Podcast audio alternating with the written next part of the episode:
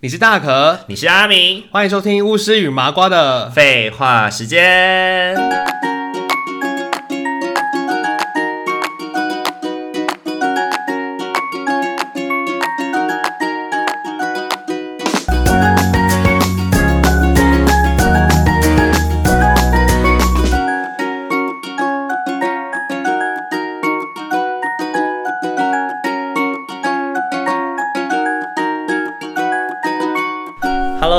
众，大家晚安！大家晚安，欢迎回到巫师与麻瓜的废话时间，耶、yeah！然后 这是一集江郎才尽，不知道要录什么了。这样讲出来好吗？感觉我们快随时会倒哎，好像最近好像有点灵感枯竭，对，枯竭吗？最近是因为忙碌吗？所以才这样？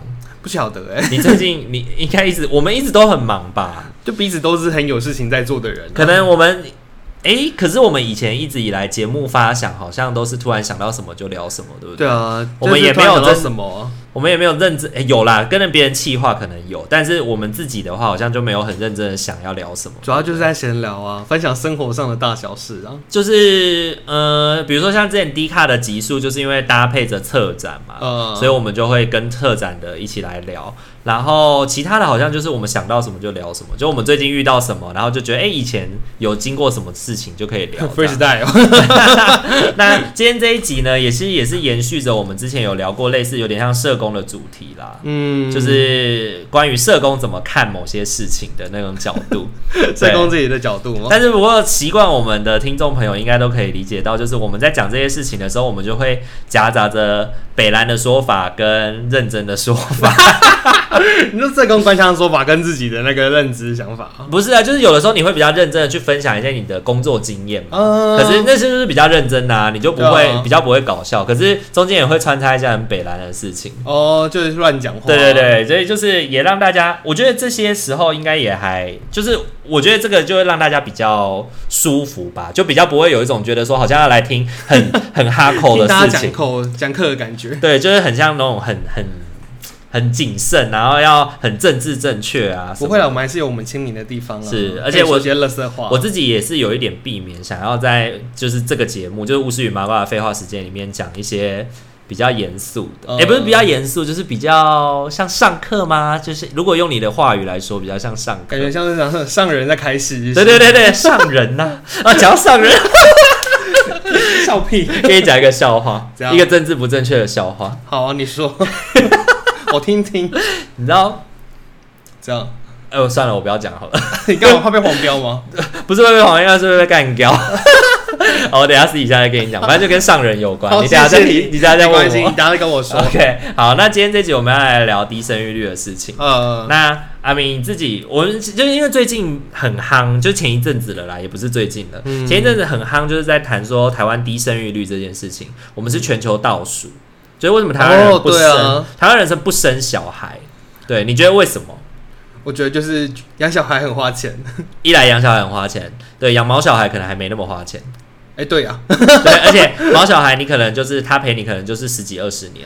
对啊，死了就算了，对，再养下一只就好了。哇，超级政治不正确！我不是这样 想的，我是在想，我是在想说，他陪伴你大概就是你三分之一或四分之一的人生，但是小孩就是你一生下来就是一辈子了，而且可能小孩活得比你久啊，小孩一定会活得比你久啊。如果你没有把他虐死或意外的话，对对对，还要久。对，所以他你跟他的关系就是绑定一辈子。嗯，对，所以光是想到这件事情，可能就有点压力吧。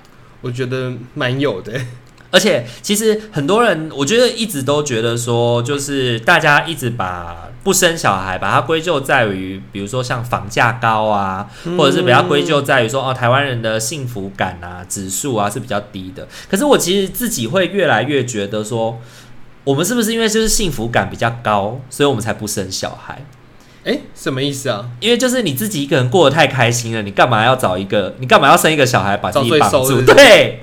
哎，那以前你有没有这样觉得？嗯，我觉我确实也有这种感觉，就是我就觉得一个人过得好好的，为什么还要多一个小孩？对。对对，但是我觉得单身也无所谓那种感觉。对对，就是反正到时候如果需要人陪，那就找三五个好友住在一起，这样就好啦。我觉得这样也是蛮好的一个想法。对啊，然后就开开心心的，然后度过余生啊。然后没有没有另外一半就约啊，彼此有需求的时候就 满足一下，这样就好了。那可能顾好爸妈就好了。对啊，哎、欸，我刚刚突然啦，我刚刚跟你在聊的时候，我突然想到的是我自己以前，我不是呃单身好一段时间嘛？其实单身的那段时间其实是有。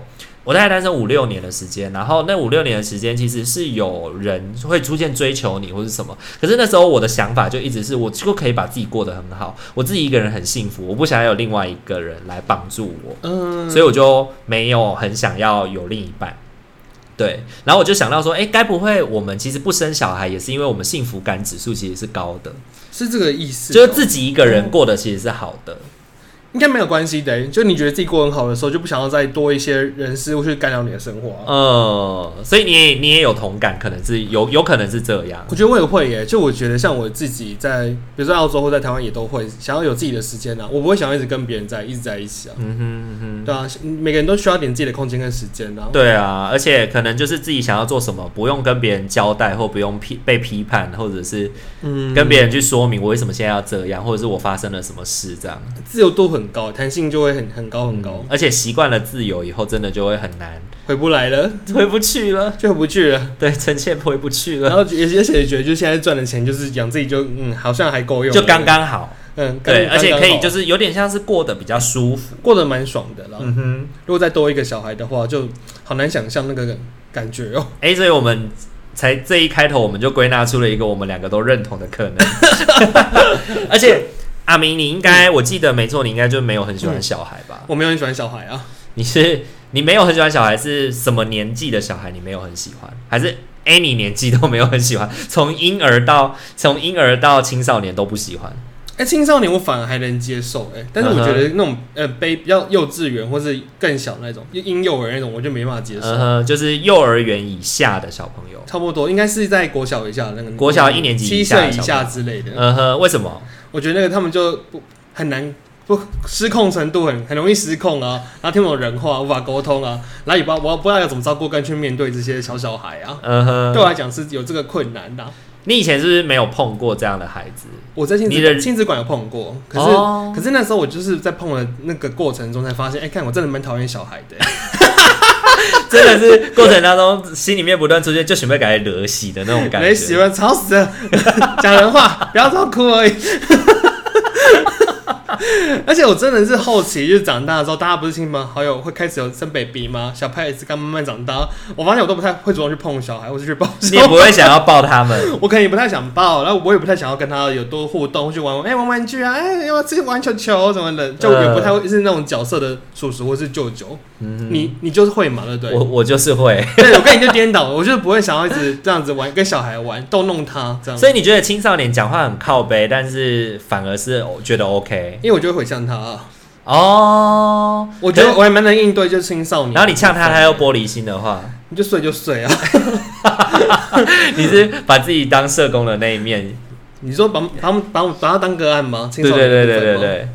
也不是，那我觉得那是一个互动上对我来讲是比较舒服跟自然的。呃，就是你确定你说的话，他基本上他可以听得懂，也理解。然后我可能可以跟他再进做进一步的，然后他也有足够的词汇量可以回应你。哦，对对对，然后不会不会只会一直哭而已。小朋友哭其实就有他的道理啊，就是他只能那样表达，他是他表达方式啊。但是我对于用哭来当做表达方式，你很不能够，我没有办法去处理。是，包括你说你像身边有朋友在哭，我也会不知道怎么处理。哦，不只是小孩而已哦，是是是，大人也是。所以即便如果可能是那如果这样子的话，像对一些身心障碍者，比如说有情绪障碍的，嗯，你可能也会觉得比较困难，对不对？情绪障碍的话，比如情绪障碍的大人啊，其实有一些人他不蛮没办法表达自己的感觉的，但是他可能就会生气或是什么，这种人你就会觉得他很莫名其妙，对不对？我就会想他到底怎么回事，因为我觉得这么，因为他小小孩他哭已经就是，我就觉得好像蛮正常，可他大人如果就用哭去发泄什么，我就会觉得他是有生病还是怎样，我就会去多从那个方向去想，嗯哼哼，又不太一样哎。然后那种那样的人，你就不太会想要靠近他。我不太会耶，比如说这个人他就是有很明确，就是他自己说我就有忧郁症，然后是躁郁症，我就会稍适时的稍微闪一下这样，嗯哼哼，因为我不敢当他的父母。是是是，我哎、欸、我也会哎，呃、就是有的时候我们其实身边其实大家或多或少啦，身边应该也会有一些有一些情绪困扰的。朋友、啊、朋友、啊、家人、啊，或是对、嗯、我们其实呃，也不要说，我我我觉得不是说我们不愿意承担，我觉得有的时候是我们要试着让身边的朋友知道的是，他不会只有一根浮木可以抓，嗯，对他，我们也不是浮木。我们应该都是可以一起撑起他的，所以某种时候可能，比如说是我们三个共同的朋友，有时候他就可以靠你一下，有时候他可以靠我一下，嗯、有时候可以靠别人一下，就都拉一把这样，对啊，我提供他一些资源或者管道、啊，对，这样彼此比较不会有那么大的压力吧？对啊，我不会把他整个人揽在我身上啊，我可能甚至我会帮他找身心障碍呃身心科诊所，我也这个我都做得到，是，对啊，对啊，就是身为朋友跟身为专业者，毕竟还是不一样啦，嗯，对，虽然我们的专业可能某某种程度会让我们要去承担。一些个案的人生，嗯，对啊，可是其实回到朋友之间，我们还是彼此还是会有一些距离啦，对不对？还是要保有点距离耶，然后就突然就离题了，因为刚刚要谈生育率嘛。那你觉得你自己不生最主要的理由是什么？我觉得就很像我们刚一开始讲的，我觉得一个人这样过就挺好的。再来是我没有我没有那个对自己的亲子教育的。功能就是很很有自信哎，uh huh. 我觉得我没有办法教好小孩。可是你觉得那些生小孩的人，他们都已经准备好了吗？当然不见得。生小孩这件事情很难准备好。我觉得这个很难准备哎，你知道，像我们在有时候跟亲戚聚餐嘛，然后他们也会催我们这个这个年年纪的人，就说你是赶快结婚生小孩之类，就是时不时，反正每年都一定会有这个话题。那我就想说，干你屁事啊！我生也不是你要帮忙我养，然后赞助我。对啊，你到底在那边急什么？然后他们就会说什么：“哎呀，你们就先怀孕了，先生就对了，生了之后你责任感就会出来，就开始照顾这个家，就会养那个小孩啊。”我想说，妈，什么道理呀、啊？还是他其实真的很有道理，我只是解读不出来而已。可能我觉得他们那个年代就是靠这样，就是硬，就呃，因为因为像那是叫什么赶鸭子上架的概念吗？就是你就生了，所以你就是一定得对你的家跟你的老婆负责任。对对对，就有点像，就是你就是去报名多艺考试，你就是会去考了。呃，对啊，分数怎么样？分数分数怎么样再说，然后他就再说，反正就先让你上场就对了。对，就先上场就对，你没有报名就绝对不会上场嘛。我觉得会不会其实，在我们真的有一天有小孩的时候，就会整个大改观？我觉得有可能，可是其实因为我们两个在就是儿童保护界或者是青少年保护界这样在做，其实我们也看过很多不适的父母啊。就说真的，呃、天生母爱、天生父爱这种东西，在社工的立场来看，有的时候根本就不可能，就不一定嘛。对，是都鬼父鬼母啊。对啊，我们多的是 就是王力宏那首歌嘛，多的是你不知道的事，很多鬼父母啊。对啊，所以其实我觉得这样就很赌吧，有点赌博的概念。就是如果你在你在没有一些一些心理准备之下，你迎接了一个孩子，其实你能不能够把他照顾得好，或者是你能不能够说真的，像那些亲戚在讲的，你就懂得，你就会付出了，你就会有母爱了，责任感就会出现了。嗯，真的吗？干嘛呢？我都会自己每次他们在讲的时候，我自己就会很问号，然后回去想想我以前服务的那些家长啊、孩子啊，假如如果他们真的是这样的话，那 那他怎么会有这些事情发生？有没有很不可思议的事情还是会发生？当然啦，不避讳可能也是有其他的可能，比如说家庭家庭的状况啊，或者是他自己可能呃过往这个孩子怎么来的，可能有的时候可能是被不当对待得来的，嗯之类的，可能也有可能造成就是因此而没有就是家庭功能不彰的状况出现啦。当然也是不不会言会有这种可能性。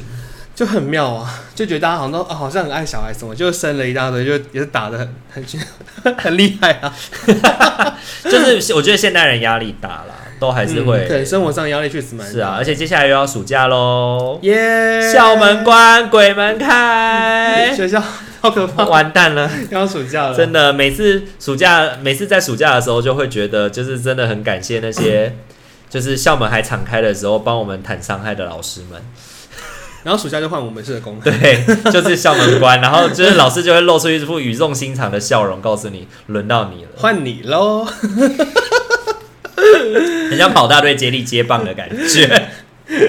而且我们那个那个哇，那个很可怕，算暑假就是好像暑假寒假没有上学时间久，但是那个强度是强度是很高的，很强的，因为小孩子太长时间在家里，对，而且在外面游荡，而且一两个月就可以变很坏哦。嗯，小孩子变化就可以很厉害哦，瞬息万变呢。而且九月就会迎来堕胎潮。嗯，因为七八月就会开始嘛，然后九月就发现那个没有来，然后就对啊，就开始了。所以他们其实都不堕胎，搞不好可以拉一下生育率。哎，邪恶的发言呢？天哪！我这边下地狱，你会下地狱，你会。而且我自己刚刚想到的事情是，因为谈到我们的工作嘛，其实我们在工作职场上面看过非常多可怕的家庭，或多或少也会影响我们自己要不要有家庭吧。嗯、我会啊，我我觉得我我有，我确实有。那你身边有同事也是因为就是处于太多的家庭，而最后觉得自己不要有家庭？我觉得有没就是。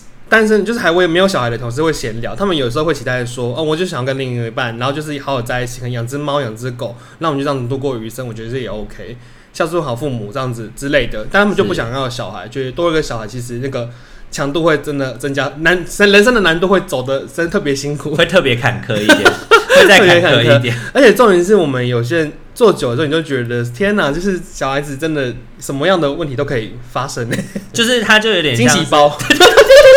我刚才也是想要惊喜包这个字，惊喜包啊，就是你去文具行买四十九块那个，拆开来不知道拆开来你就更不知道它变什么样子。对对对对，而且我们因为我是一开始不是做生长嘛，对，然后那时候就就是从肾脏儿开始，然后到后面又变成是保护性的，又变成是被打的、被性侵的什么的。是是。那我这样整路看一下，我就想说，天哪，怎么小孩子的？我看过那个过程，就觉得小孩子都好艰辛哦，要拉拔一个小孩子正正常常，然后安安稳稳的长大。好难哦，很辛苦。对啊，而且多的是在这个社会上没有被没有被发现的孩子吧。嗯，能被我们发现的多嘛？是有一些是严重性已经到一定程度的。对对，有些可能边缘的，他就是继续就对，就继续下去了。继续烂。我们自己想想，我们自己小时候，说真的，如果我们要用很高规格的来看待我们的成长。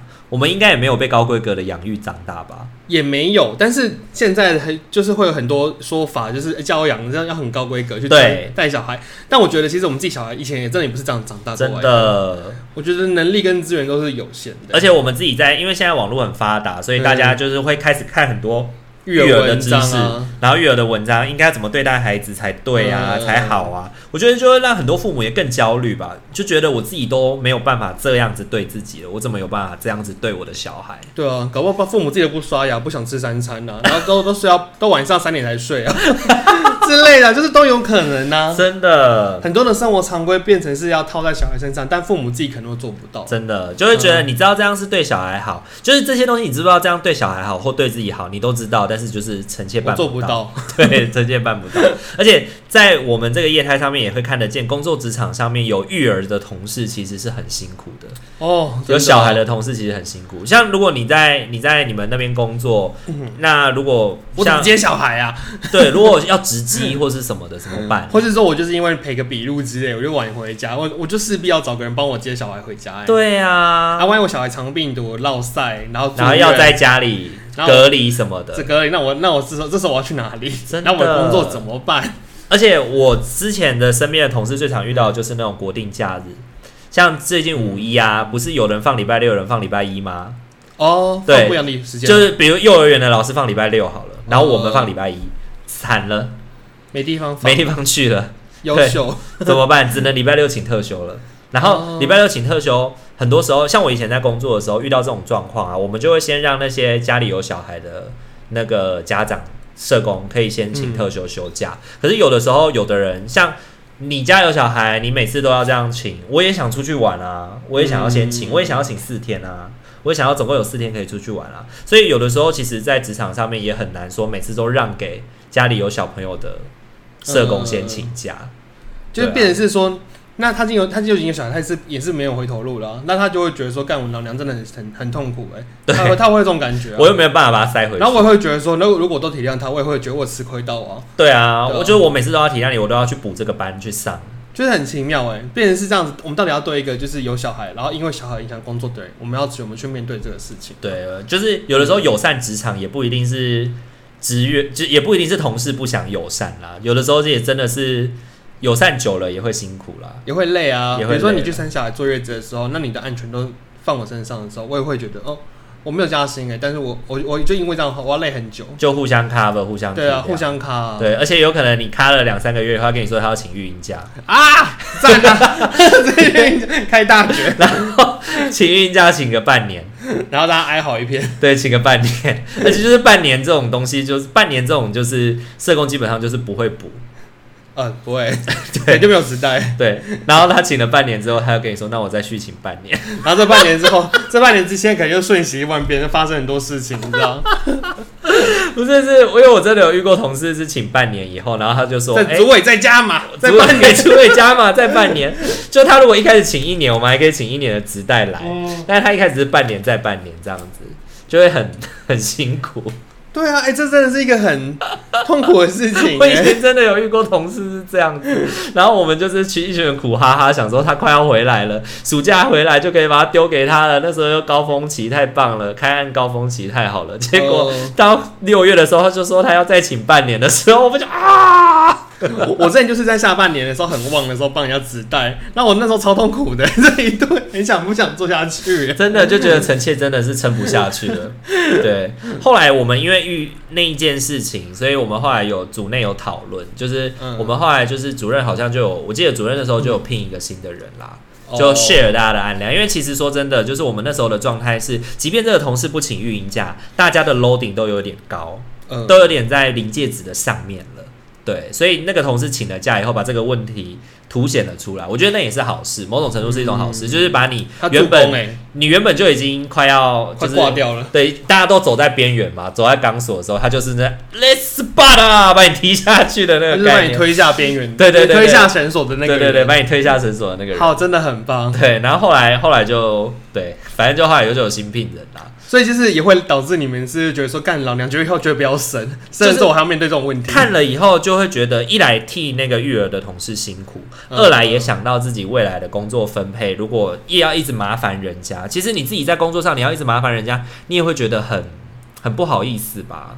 会啊，当然一定会啊。对啊，尤其是如果有的时候又是你的个案出状况。然后你像比如说，因为现在我知道有的职场是有那个育儿假的，嗯、就是育儿假，就是你可以提前一个小时下班去接小朋友。哦，对对对，每天提前一个小时加下班，然后可能比如说礼拜一到礼拜礼拜一到礼拜四好了，就都提前下班，嗯、然后礼拜五的时候，礼拜六的时候进来补班这样子。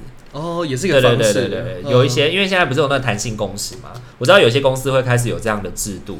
去帮助一些就是要接送小朋友上下上下课的家长，可以去调整一下班别，这样、嗯。好，那我觉得确确实有些方式在因应低生育率是有一些作为，对。然后只是那个可能会让大家觉得好像没有什么 感觉，就是工时还是那么多啦，只是因为你多了一个责任，所以你要多做事。然后工作量一样就是高啊。是是是，那好辛苦哦。而且我之前就是也有遇过一个同事很可怜，他就是因为他要挤母乳。嗯，就他中午休息也都没有办法休息，就是要努力的做便当。做完便当以后，他要骑摩托车送回家，嗯，给他的婆婆，让他可以喂他的小孩吃。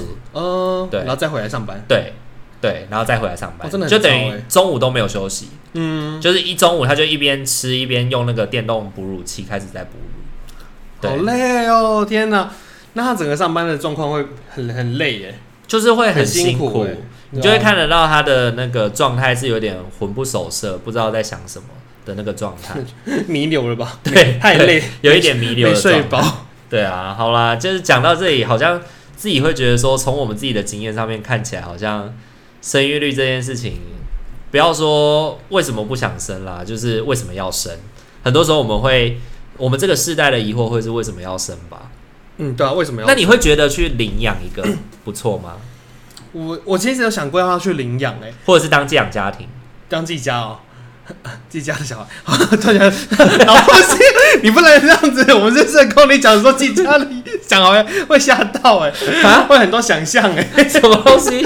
我说如果说我们真的有天当自己家，可是我们自己又是社工，我们就知道自己家的状况，那你就会突然有好多想象出来，不要乱想，不要乱想，就是认真的，脑子就算爆炸，就哦想到好多事情哦。开开始开启了新世界，这样子，增加了奇怪的知识。好，假如你当个技家，你有什么想法呢？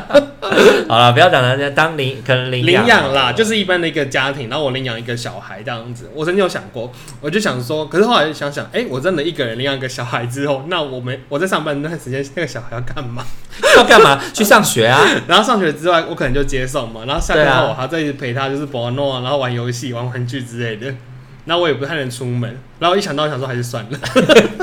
这种事情就有点像。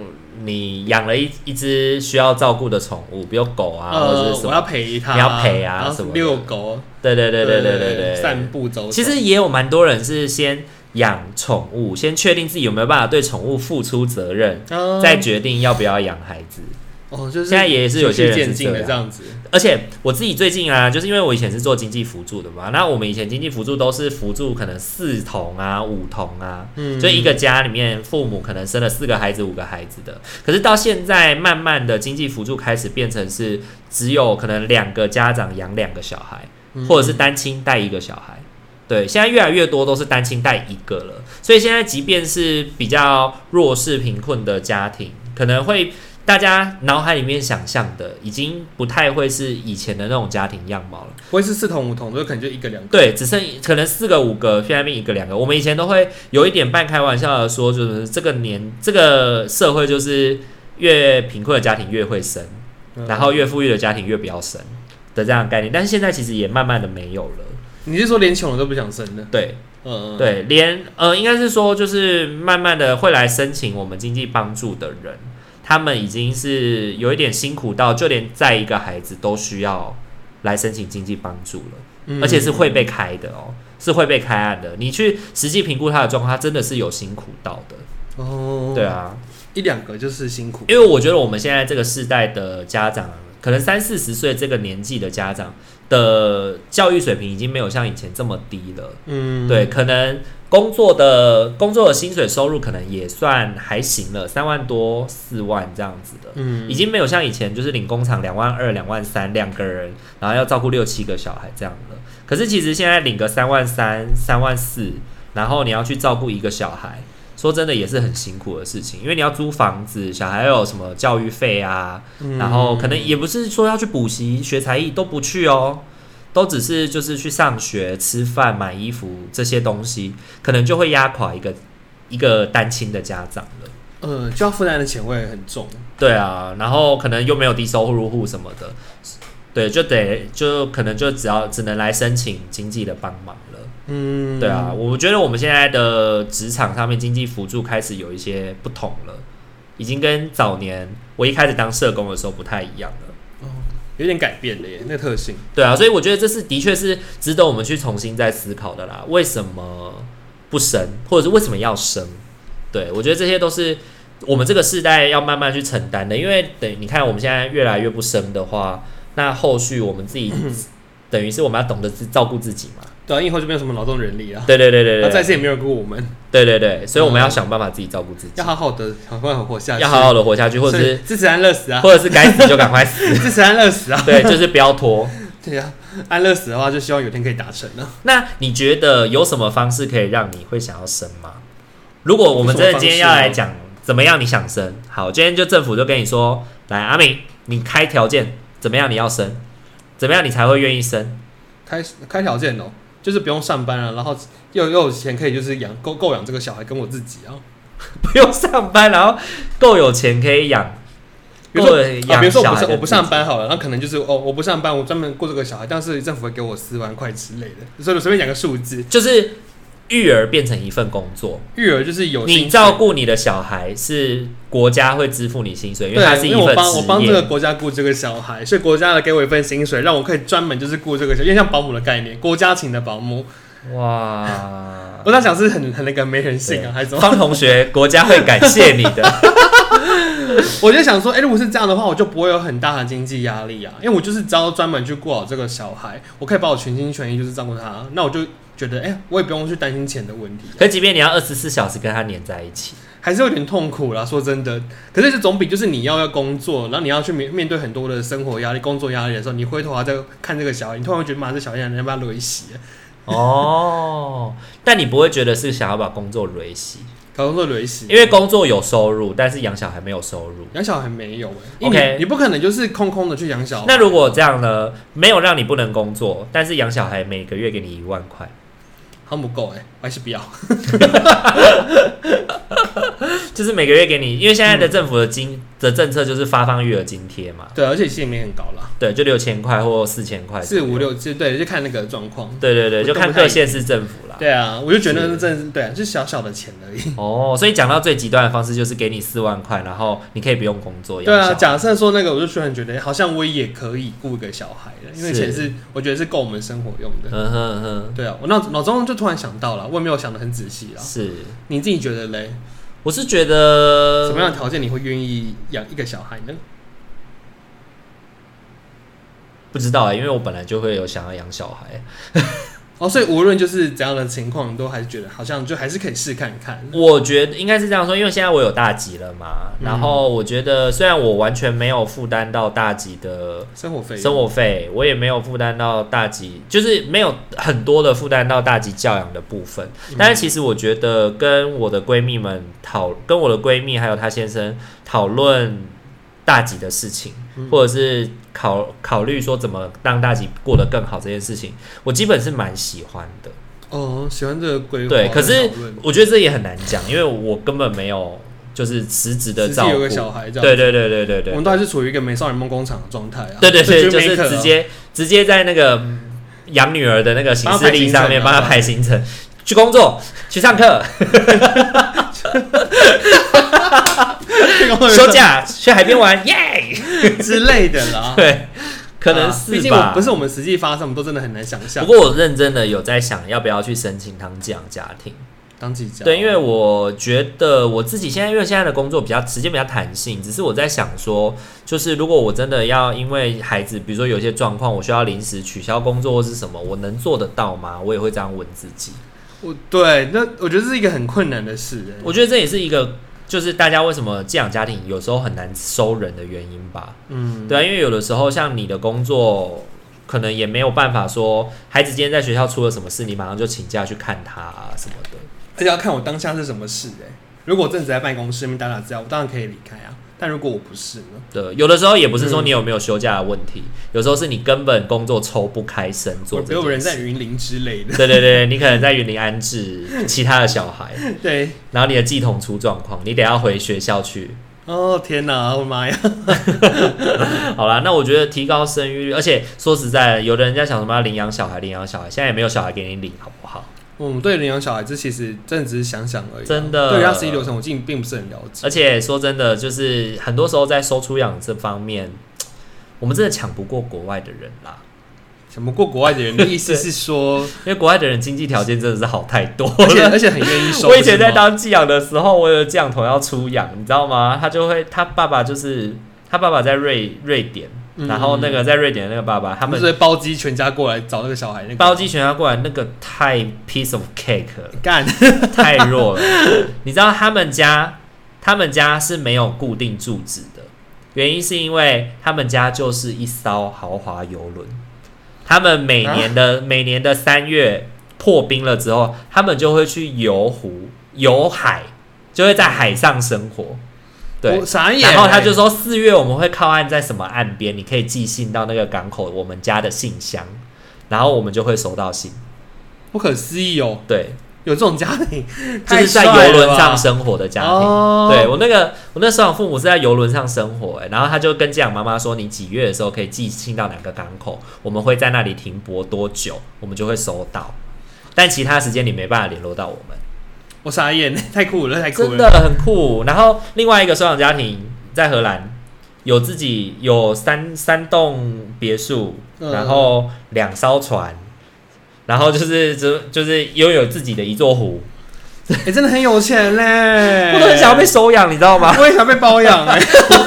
等下包养跟收养是不一样。我想被收养。好，我们都长太大了，没有办法被收养，就是会羡慕。我们只能被包养了。会羡慕，就是当你看到孩子要即将去到这么好的，我就觉得很祝福他啊。对，你就会觉得说，那干嘛要回台湾啊？我我有什么竞争力？我什么竞争力？对，我有什么竞争力？我什么什么？我能给他什么？对，就是我自己也会去稍微想一下。我们这个单八，有工作在忙，还离不开、抽不开身呢。然后他放他一个人在玩手机，然后哪天出事情的时候，我没办法救他，然后还要被通报，然后最后说你是社工呢，你是社工哎，自己小孩怎么还被这样子发生这种事情呢？不拉不拉的这样。哇，这种时候就会想要回他说他妈的，就是因为我是社工，所以我小孩才没有人顾。对他妈，我就是因为林北就是社工啊，林北就是社工自己知道，林北就是要去照顾别人的小孩。干，我要是觉得好像自己是社工，那还被人家通报家暴案什么之类的，哦，真的超闹赛的，真的超闹赛的。你自己当社工，就你干这些事情，真的很好笑。呃，讲到这个。我就是之前很好笑，我就是我有以前前同事，前同事他就是他们父母都是社工，他爸爸妈妈两个人都是社工，然后呢，他一个在家访工作，一个在民间单位工作嘛，做儿保组，一个做儿保，然后一个在家访工作，当比较资深的工作者了这样。然后有一次他儿子就在学校学了一一三，然后就回来，然后呢，那个我那个同事就骂他儿子，然后儿子就说：“你对我言语暴力，我要打一一三。”我要通报，然后呢，我那个同事就又好气又好，他就说：“你打，你打的话，某某叔叔就会接电话，某某叔叔就会来我们家访视啊。你爸也是在府内工作的啊，你妈也是做儿保组的啊，然后做完以后，他就会转来我这边啊，就是妈妈的同事会处于我们家，那你会看到某某阿姨哦。”我啥意思？然后我那个同事的小孩就习得无助感，你知道吗？就是他妈妈就这样说：“这里都是我的人，你想怎么样？” 裁判球，裁判兼球员，对啊，裁判兼球员，这都是我的人，怎样打我啊？打我啊！我就是要打你啊。每个每个来我们家，每个来我们家的人你都认识啊，都是网络啊，对啊，都是我的网络，有屁用吗？很 好笑。那时候他就这样讲的时候，他儿子真的有一种习得无助感的感觉，我就觉得很好笑，好悲催，好可怜哦。不过我同事没有对他儿子不当对待啦，不过很好笑啦。对对，我就觉得这个过程也蛮好笑。就是当你的父母是社工的时候，嗯，说真的，我们的孩子很多时候真的就是会需要自己努力啦。加油好吗？萌萌站起来！对自己自己的小学自己去报道就好了。对对，欸、也 应该是不行哦。自己的小学自己去报道，这应该不太 OK。你是看网络新闻看到的？说真的，我也是蛮佩服，就是愿意，就是夫妻都是社工，但愿意生 baby 的啦。哦，对，就是很猛哎！他们在成长的过程当中，因为他们一般要负担，尤其他们要做儿保工作的话，要负担孩子的情绪，回到家以后要照顾自己小孩的情绪。呃、对啊，我真的觉得，哇，光是我们这种双重压力耶，我们这种单身也不是单身，我们这种没有小孩的人是没有办法理解的。对啊，好啦，那。总之，我们好像也没有什么结论呢，就是怎么样会让我们愿意生小孩？你有讲出一个啦，就给你四万，然后不用工作，给我多点钱，然后就是可以专门的照顾，专心照顾他。是，虽然我可能还是会顾到后来很后悔啦，但起码我跟我我是愿意的。是是是，就是如果有这样的条件之下，你会愿意做，我觉得有有意愿呢。嗯，那对我来说的话，哎、欸，那哎、欸，没有，你刚刚不是还有提到吗？如果有有有人愿意帮你顾的话。有人愿意帮我顾，比如说你哦，对啊，你一出生，小孩就送托婴中心，然后对，有人一直有人你不用付托婴中心的任何费用。哦，干超爽，这个我一定生啊！国家帮你养，我生。然后就是你下了班以后，下了班以后，小朋友他把你他把你哄睡了以后，你可以把他抱回家一起睡觉，然后隔天早上再把他送去托婴中心，就类似这样子。对对对对对，我这种情境好像也没卖耶，就有点像坐月子中心，全天候的月子中心的那种概念，这是从小抓养护中心的概念吧？从小做在老人院，就是集中养，集中养，所有的所有的那个小孩都集中机构式照顾。这些机构化，你不觉得有一些像那种反反乌托邦的电影都是这样吗？小孩生下来以后就直接是国家养啊，集中养，然后统一培养成人这样子。哇塞，听起来也蛮恐怖的哎，有点恐怖哎，很极端。他怎么教就怎么样哎，对啊，他没有个别那个，对对对对对，我觉得你的孩子不是你的孩子，可能也可以拍一集这种。你说集中养在一起，集中养小孩，对对，应该蛮刺激。认真的，你的孩子不是你的孩子，对，因为孩子就是完全啊，有啦，有一集不是就是在讲这个吗？嗯，就是妈妈会有那个啊，她会领到胚胎叶全真的那一集。可是他们不是也是自己养的吗？他们是自己养的，可是他们有一定的育儿标准。呃，然后那个妈妈她就是。他可以用，她可以，因为她是育儿妈妈嘛，所以她可以透过这个东西，那就是她的工作，养、嗯、小孩就是她的工作。然后她可以生，嗯、他可以透过她不是有那个三颗珍珠、两颗珍珠、一颗珍珠嘛？嗯、每个月可以领到不一样的钱，然后可以住不一样的房子。哦。然后如果你养的小孩考试考不好的话，你就要去住鸽子笼社区啊，就要住烂烂的地方。对对对对。然后如果你养的小孩很厉害、很棒的话，你就可以住在高级社区，然后再领下一个小孩来养。优优秀哎，但是这个好可怕，变态、哦。哎呦，哎呀，突然想一想，觉得还是不要好了。嗯，还是别生好了。想一想，最后最最最好的解决方式就是不要生这样。因为生了之后又被孤烂的话，我觉得这个孩子蛮可惜的。是，对啊。好啦，我觉得可能现阶段对我们来说还有一点距离啦，但也许未来谁知道呢？也许两三年后不小心不小心有小孩怎么办？就够没那赛了，不小心领养了怎么办？对对对，那到到时候到时候就是还是就是起搞起担灯啦，到时候再想办法。真真到时候再说了。好啦，那喜欢我们的频道，没有什么结束的感觉。喜欢我们的节目的话，记得在各大平台也可以跟我们按赞、留言、加分享哦。我要讲什么？IG 吗？对，还有 IG 可以追踪我们哦。有时间小盒子跟我们聊聊天，谢谢大家。好，OK，那今天的巫师与麻瓜的废话时间就到这边喽，大家晚安，晚安，拜拜，拜拜。